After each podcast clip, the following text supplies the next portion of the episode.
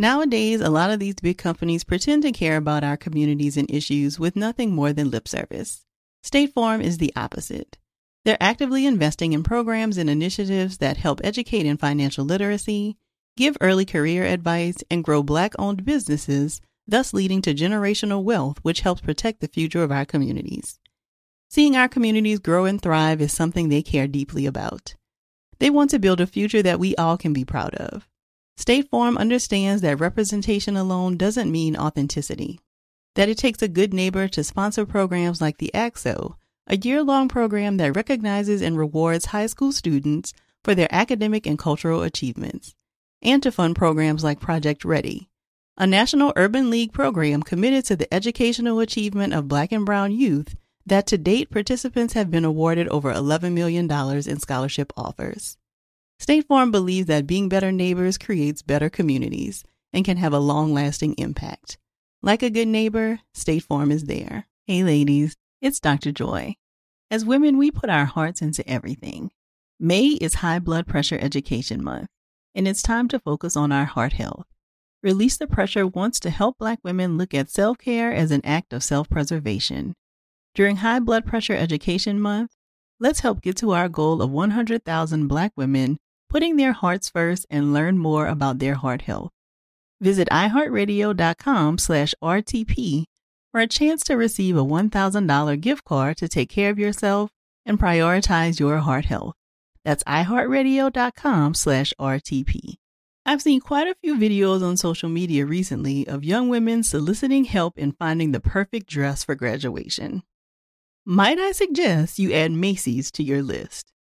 They have lots of options for dresses that will transition perfectly from under your gown to that incredible dinner with family after the ceremony. Check out options from brands like On 34th, Michael Kors, DKNY, and many more. Shop at Macy's.com or in store. Buying your first car can make you feel like a superstar as it's a big purchase, but it can take time to get there. Intuit is the financial platform that helps everyday people prosper. Whether you're trying to manage your money or trying to run a business, Intuit gives you the confidence to take control of your finances so you can live your best life. Intuit helps you take control of your finances through products like TurboTax, Credit Karma, QuickBooks, and MailChimp. Intuit has helped 100 million people live their best financial lives. Visit intuit.com, I N T U I T.com to start living yours. Let's get into it. You may have heard that most people who are black have O type blood. Oh, o is commonly needed for emergencies. But did you know one in three of us is a match for patients with sickle cell disease? Regardless of blood type, every day our blood saves lives and eases the pain of those living with sickle cell. Donate blood at Red Cross to help save a life. Black excellence is in our blood. Visit redcrossblood.org slash ourblood to make an appointment now.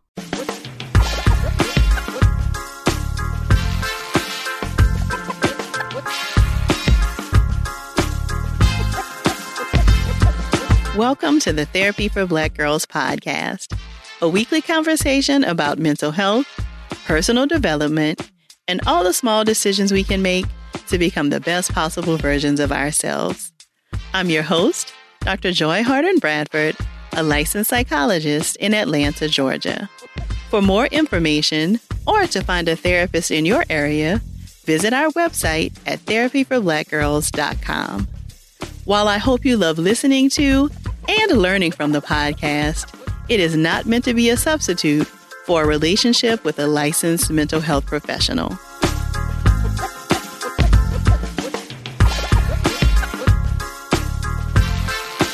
Hey, y'all. Thanks so much for joining me for session 138 of the Therapy for Black Girls podcast. Oftentimes, I hear people talking about someone struggling with social anxiety, and it's clear that what they're really talking about is that person being introverted. They're definitely not the same thing. And I wanted to be sure we spent some time chatting about the differences this week. For this conversation, I was joined by Janaea Sadler. Janaea is a licensed clinical social worker in Raleigh, North Carolina. She's the owner of Urban Healing Counseling, a group psychotherapy office, and founder and co owner of Introverted Girlfriends, a safe space for introverted women to promote and uplift each other. Janaea and I chatted about the differences between being introverted and struggling with social anxiety, how you might know if you're introverted, how social anxiety impacts people's lives, and what kinds of treatments are used to help those who struggle with social anxiety. If you hear something that resonates with you while listening, please be sure to share it with us on social media using the hashtag TBGInSession. Here's our conversation. Thank you so much for joining us today, Janaea. Thank you so much for having me today, Dr. Joy. So I'm happy that you were able to join us because I think what we're going to get into today is something a lot of people have been confused about. So we're going to start our conversation talking about the difference between being introverted and struggling with social anxiety because I think sometimes people think that those are the same thing and of course they're not. So can you tell me a little bit about what introversion is? Yes, yes. Having social anxiety does not mean that you're an introvert. And social anxiety and introversion is not the same thing. So let me unpack. Introversion is a characteristic of someone's personality, and social anxiety is more of a mental health condition. Let me define what an introvert is. It's someone who prefers calm, less stimulating environments. Introverts tend to be drained after socializing and regain their energy by spending time alone. A quote that I read online and that I really do love is introversion is your way and social anxiety can get in your way. Mm, I like that quote. I think that does help to explain what that is. Yeah, and there's some common traits that people that are introvert have, and then we can talk about some traits of social anxiety too. And I just want to help other people understand also that this personality trait kind of exists on the spectrum, right? So you often hear people talk about introverted versus extroverted. I mean, it's important to note that most of us are a little bit of both of them. Yes, absolutely. And some falls on a different realm of the continuum. So I am on the extreme introvert continuum, and some may be what we call now an ambivert. So that's like in the middle. Mm-hmm. Mm-hmm. Got you. Okay. That doesn't mean that introverts don't like people or don't like social situations. Many introverts actually enjoy spending time around others. They just prefer smaller crowds um, and a more intimate setting. So, kind of less draining. Hmm. Yeah, and I do think that that's an important distinction. I'm glad you shared that because I think there is often so many, there are so many misconceptions about what it means to be introverted. Like, does that mean you never want to talk to people? Does that mean, you know, you don't want to be invited out, right? When really mm-hmm. it is more about where your energy comes from, and that after spending time in like a large social situation, somebody who is more introverted will probably need some time to kind of unwind with themselves. Yes. I sometimes feel exhausted at the end of the day, you know, seeing a lot of clients, interacting with a lot of people. And I just need a quiet time to reflect, to retreat because I expend so much energy in social situations. Yeah, and I don't think, especially people who maybe are more extroverted, I don't think that people often think about the amount of emotional energy it sometimes takes to kind of be in a group, to kind of manage everybody, you know, everybody's stuff and everything that's going on. And so, you know, people who are more introverted do sometimes need that time to kind of just unwind and like take a deep breath and take a step back after kind of interacting with people. Just give me a moment or two, you know, and sometimes too much stimulation can just make you feel drained. So, are there some kind of telltale ways for somebody to tell kind of where they fall on the spectrum? Yeah. So, as an introvert, sometimes we tend to enjoy more quiet time. So, we spend time reading a good book or retreating to a quiet space and utilizing that time to recharge. So, that may be a sign that you are an introvert, that you just need downtime. Another sign is that you have a small group of friends, you know, rather than a large extended network. You really do enjoy socializing, but it's just on a smaller scale, more intimate setting. Another telltale sign sometimes is if you do not enjoy small talk You know, you tend to just get right into the deep discussions of things. That's a good one. I think that most people would not necessarily pay attention to that idea. I have heard lots of people talk about the fact that they just don't enjoy small talk. Can you talk about like what about that makes it difficult for introverts? Yes, I think it's the fluff, the, the fluff of it, maybe not mm-hmm. knowing what to say, I'm always kidding around, but I cannot talk about the weather for an hour, you know? So we're to get deeper into the conversation. And so I think that it may just be like uncomfortable, you know, um, or maybe not knowing how or where to start. I find that many introverts you know, describe themselves sometimes as socially awkward. Not that they have to be socially awkward, but they may feel that way sometimes. They just don't know how to get it in, you know, that small talk. Mm-hmm. Yeah, and I think if we think about it in terms of like energy, like we talked about, if I already feel like my energy is going to be low for this social situation, I probably want to conserve it and not use it on small talk. Yeah, absolutely. Great point, Dr. Joy. Yeah, yeah. And so some of those highlights that you mentioned, I think maybe where some of the confusion comes from in terms of comparing introversion to social anxiety, because you mentioned things like maybe they do feel a little socially awkward or that kind of stuff. And so I think that is sometimes where people think, oh, this means social anxiety, when of course it doesn't. It doesn't. It doesn't at all. And so, can you share then more about the distinction between introversion and social anxiety. So we talked a little bit about like what introversion looks like, but can you share more about the social anxiety piece and how you might be able to tell the difference? Oh, absolutely it's normal to feel nervous in certain situations, so certain social situations. For example, I'm nervous right now being on your podcast, but in social anxiety disorder, social interactions may cause the intense fear. They may fear that, that they're going to embarrass themselves or fear being criticized or judged. So I think that that's the distinction is that is a fear component when introversion is more of who you are. I mean, I can talk about a little bit of some of the symptoms of social anxiety, which is like very different than personality traits, you know? So one may fear social situations. They may worry about, again, um, embarrassing themselves or humiliating themselves. They have an intense fear, a phobia of talking to strangers. Other fears may include like not wanting to use public restrooms, not wanting to eat in front of people, make telephone calls, making eye contact. So, those are some of the cognitive symptoms of anxiety. And some of the physical symptoms can be trembling, sweating, fast heartbeat. So, those are ways that we can define, you know, exactly, you know, what it is. And so someone with social anxiety may start getting anxious before a social interaction, you know, that anticipatory anxiety. And others may spend a lot of time ruminating after the event. They may spend days, months, or even Dr. Joy in some cases years focusing on what went wrong and what mistakes they may have made. It is really hard for them to let go because they feel judged or they feel as if someone will reject them. Another key component of social anxiety is avoidance. You know, we avoid the things that do not feel good to us.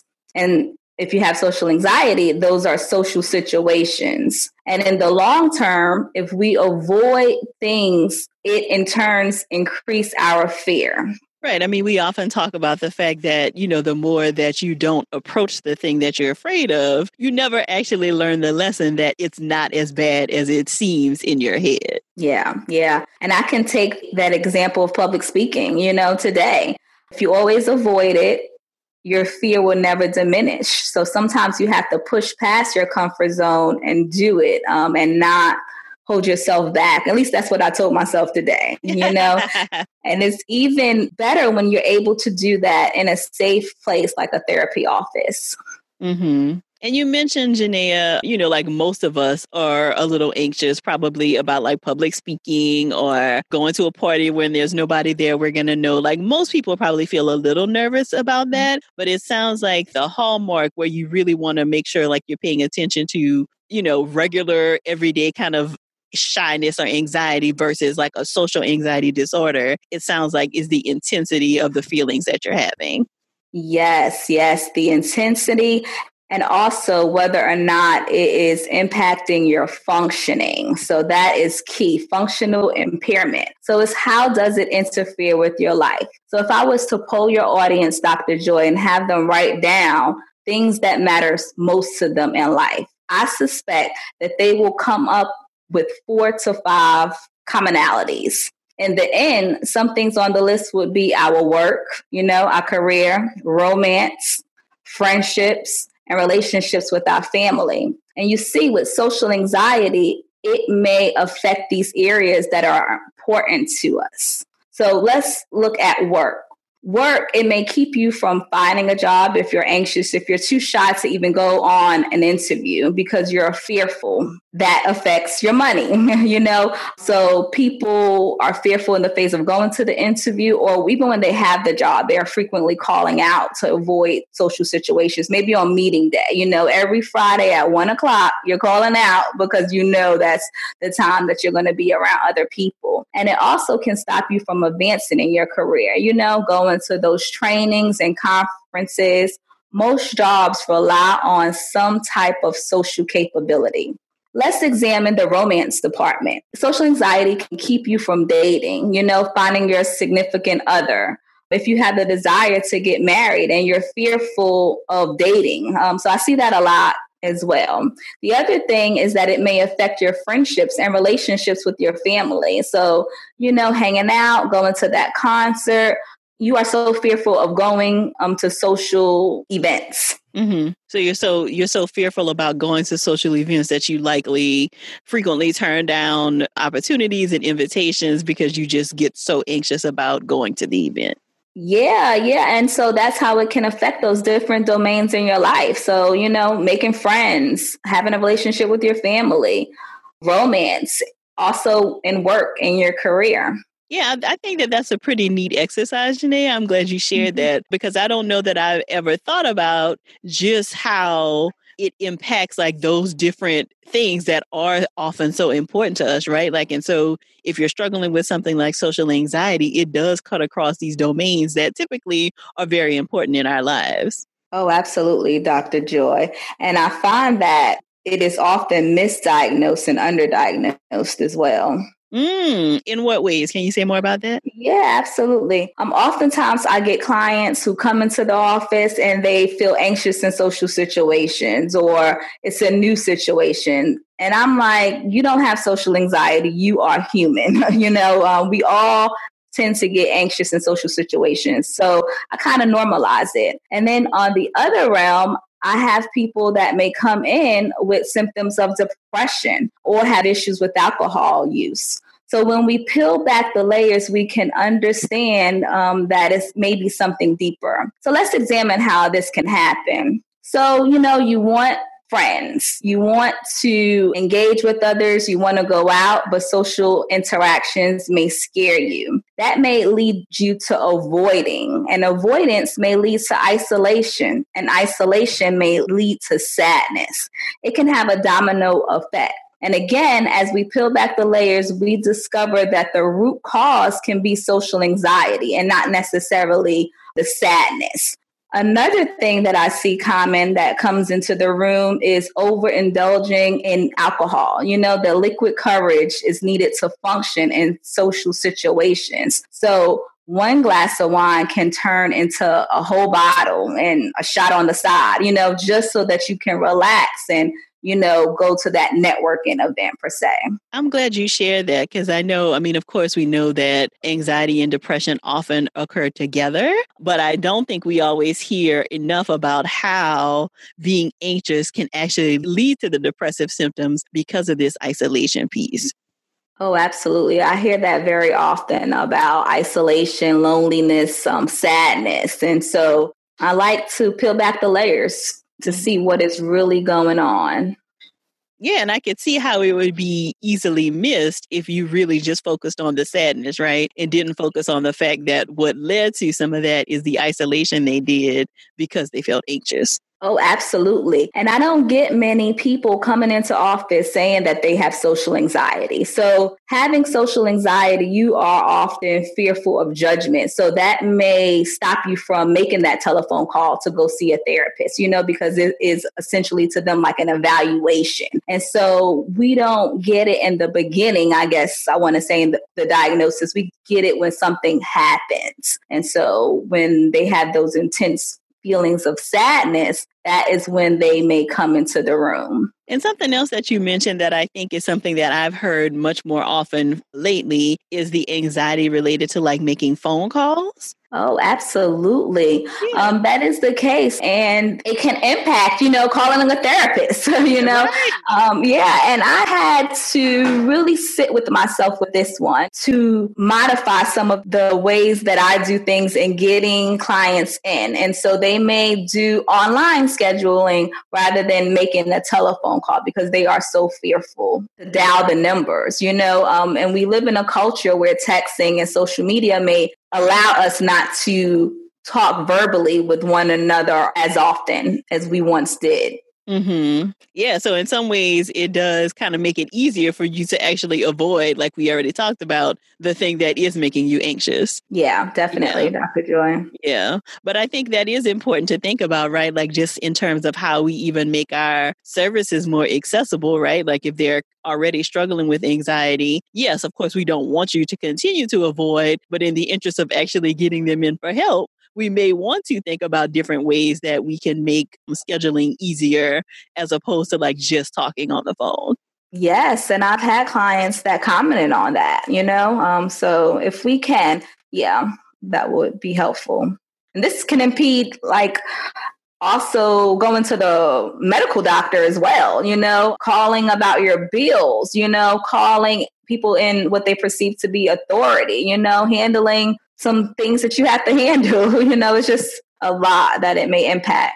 Right, right. And again, I think, you know, we often hear social anxiety kind of thrown around, I think. So you're saying that you hear that people actually miss it a lot, but I think we kind of hear it used just very colloquially, right? Like, oh, I'm socially anxious kind of thing. And of course, they wouldn't necessarily always meet the criteria for that. But mm-hmm. I think, you know, paying attention to the the multiple ways that this really does impair functioning is important for us to all keep in mind. Yes. And so that brings me to like how is diagnosed. And we talked about the misdiagnosed and underdiagnosed. And so sometimes I have clients, you know, fill out a social anxiety scale, you know, ask them questions, a lot of questions about what their reactions would be in social situations. And then of course the clinical assessment helps us come with that diagnosis. So, something else that I wanted to go back in your conversation, you mentioned how this impacts work. And I know last year there was a lot of talk about Summer Walker, and she isn't the only one. I think she may just be the latest one that has kind of been openly sharing about her struggles with social anxiety. And it just seemed like there was a lot of conversation around her struggles with social anxiety that did not seem the same as we saw with like Sia. So the other artist who has also been open about struggling with social anxiety and like would frequently style her hair so that she wasn't actually making eye contact or would perform with her back to the crowd. And it just seems like there were some very strong differences to me in the way that we talked about Summer struggling versus Sia.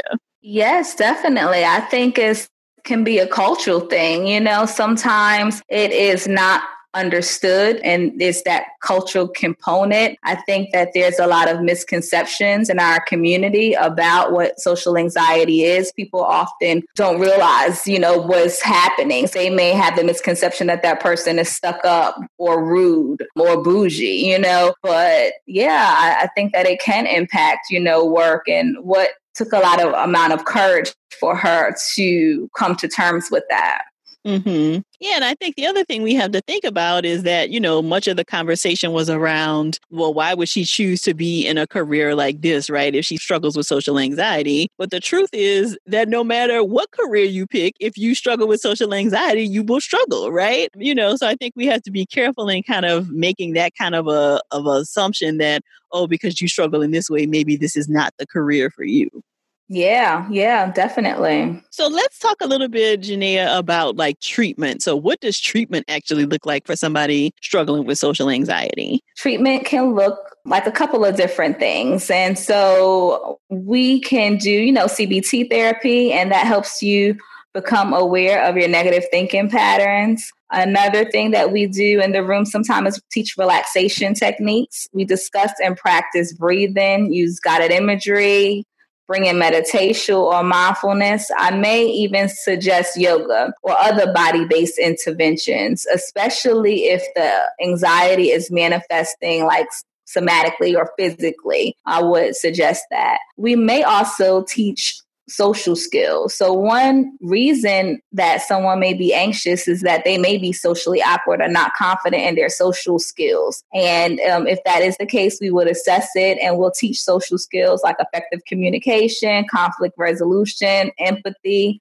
Active listening. I like to think about it as if you don't use it, you lose it. And sometimes people with social anxiety don't interact socially um, because of their avoidance. You know, I mean, we live in a culture that you don't really have to interact with other people. Sometimes you do find that job that speaks to your social anxiety and you're behind a computer all day. You know, then we can get our groceries delivered, we can get our food delivered. So we're not engaging, you know, on a one-on-one basis. So that is why sometimes those social skills may lack. Another one of our go-to therapies, Dr. Joy, is exposure therapy. And the goal of exposure therapy is to reduce anxiety, reduce the avoidance of the dreaded situation. And so um, if they're fearful of, let's say, speaking, you know, maybe in the office, we'll start with you know, um, an exercise of just thinking about, you know, getting on stage, thinking about going to that conference and being in front of those people, you know. So we just thinking about it. Then we may push it a little further, you know, so they're thinking about it, they're preparing for it, they're experiencing the feelings that they may feel like when they're on the stage. And then the hopes is is that, you know, eventually they may even try it. So it takes time. Um, we suggest that you do these type of therapy with a professional. And is there a reason why you might choose like one modality over the other? Like, are there some things that you would want to like rule out before you started like exposure therapy with someone? Oh, yes. Um, definitely, we want to rule out any trauma. And so that brings me to like the why, you know, why do I have it? We'll come back to that. But yes, that's a great point. Um, so if they have a trauma history, we may rule out exposure therapy because we don't want to re traumatize, or it may take some time to get there. We may start off with some CBT techniques and start off with relaxation so we can engage in exposure and they can be more calmer. Um, so we really kind of meet the client where they are. Mm-hmm. So let's jump into the why because I feel like we probably should have covered that before. I must yeah. I missed that. Mm-hmm. Yeah. So you know, and I know that this could be different for everybody, right? Like there's no one reason why anybody develops any kind of illness, right? But what are some of the reasons behind or the things that might lead to somebody struggling with social anxiety disorder? Great question. And I get this question a lot because I tend to treat introverts. And remember that having social anxiety does not equate to introversion and vice versa. You know, I do have extroverts that have social anxiety too, but you know, we tend to be introspective and we want to know why. Uh, my extroverts kind of is like, Janaea, just fix it. They don't want to know the why. They're like, just fix it. but there's no one thing that caused social anxiety. So it can be genetics, you know, if your mama had it, if your grandmama had it, you may have it. It also may be the way that you were reared. So I may have a client that had an anxious mother who had a lot of fears. And because of that reason, she didn't trust people. So, you know, the client did not go out often. It kept her secluded and she was not exposed to adequate social situations. So, those are some reasons on why. You know, we have a trauma informed practice, and so we do trauma assessments because social anxiety can be linked to a history of abuse, bullying, or teasing. I often find that shy kids are also more likely to become socially anxious adults. And so that's why I like to address this issue in children. Um, sometimes it's more than just shyness, you know? And it also is prevalent in people who have overbearing and controlling parents. Can you say more about why that is? Yeah, because sometimes they are not allowed, I guess I want to say, to be free. You know, a lot of their behaviors may be restricted and they're not engaging with people. Like I mentioned before, you know, if you have a mom that has anxiety, maybe she's not letting you go out to, you know, parties or have sleepovers, or she doesn't have people over because she's fearful of people or you know, or something traumatic may have happened to her. So that perpetuates maybe um, a parent being overbearing and causing a client or the person to not develop those skills needed to be okay in social situations. Mm, very good point. So going back to some of that skills building stuff that you were talking about. Yeah. Yeah. So what are some of your favorite resources, Janaea, for people who maybe want to learn more about social anxiety or introversion? Yes, yes. And so, as you mentioned, it's been in the news a lot lately. Um, you see it in Facebook groups. Actually, you posed a question on World's introverts day and yeah. yes we have a day.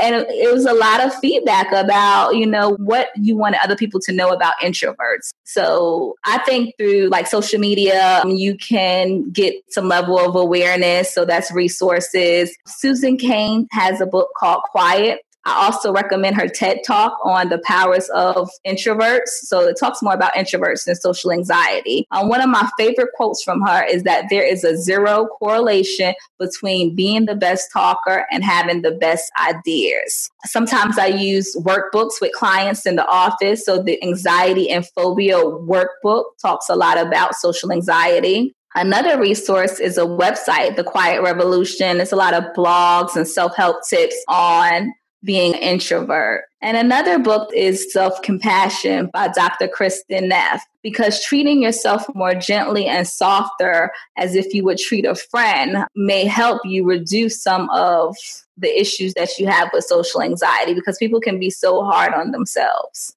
Yeah, and I'm glad you brought up uh, Susan Cain's book. I don't know if mm-hmm. other therapists have suggested it. Maybe it's come up at a, a, time or two, but it definitely felt very revolutionary, I think, when she published that book, because I think before then, people had not been forced to think about how the world really is not set up for introverts to sometimes be successful. Like the world is just very noisy and just requires a lot of energy. So I think her book coming out really was revolutionary. Yes. And if you don't have time to read that book, check out that TED talk, you know? And it's really the way that we socialize is we're sometimes in an extroverted world, you know? So she really brought life to that and really brought light to some of the advantages of being an introvert. And so, you know, some things that she highlighted in that book, you know, that we're independent, you know, we're private, we're more inclined to be autonomous and self-sufficient. You know, we're creatives, we're deep thinkers. So it's just an excellent book, and I definitely would encourage people to read that. And where can people find out more information about you, Janaea, your practice, as well as any social media handles you'd like to share? Yes, my practice is Urban Healing Counseling located in Raleigh, North Carolina. You can find us at www.urbanhealingcounseling.com. And that is the same for us Facebook and Instagram. You can find me, Janaea Sattler, LCSW, online, and that's my Instagram as well as my website. I am also an introvert powerhouse coach at Introvert Powerhouse University with Introverted Girlfriends, in which I'm the founder and co owner. Perfect. And of course, all of that will be included in the show notes for anybody who wants to look up those incredible resources. Well, thank you so much for sharing with us today, Janaea. I really appreciate it. Well, thank you so much for having me, Dr. Joy. I'm so glad Janaea was able to share her expertise with us today. To find out more information about her and her practice and the resources she shared, check out the show notes at therapyforblackgirls.com slash session 138. Please remember to share this episode with two people in your circle, and don't forget to share your takeaways with us either on Twitter or in your IG stories using the hashtag TBGInSession. If you're searching for a therapist in your area, be sure to check out our therapist directory at therapyforblackgirls.com slash directory.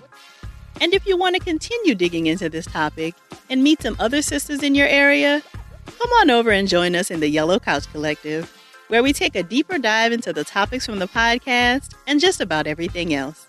You can join us at therapyforblackgirls.com slash YCC. Thank y'all so much for joining me again this week. I look forward to continuing this conversation with you all real soon. Take good care.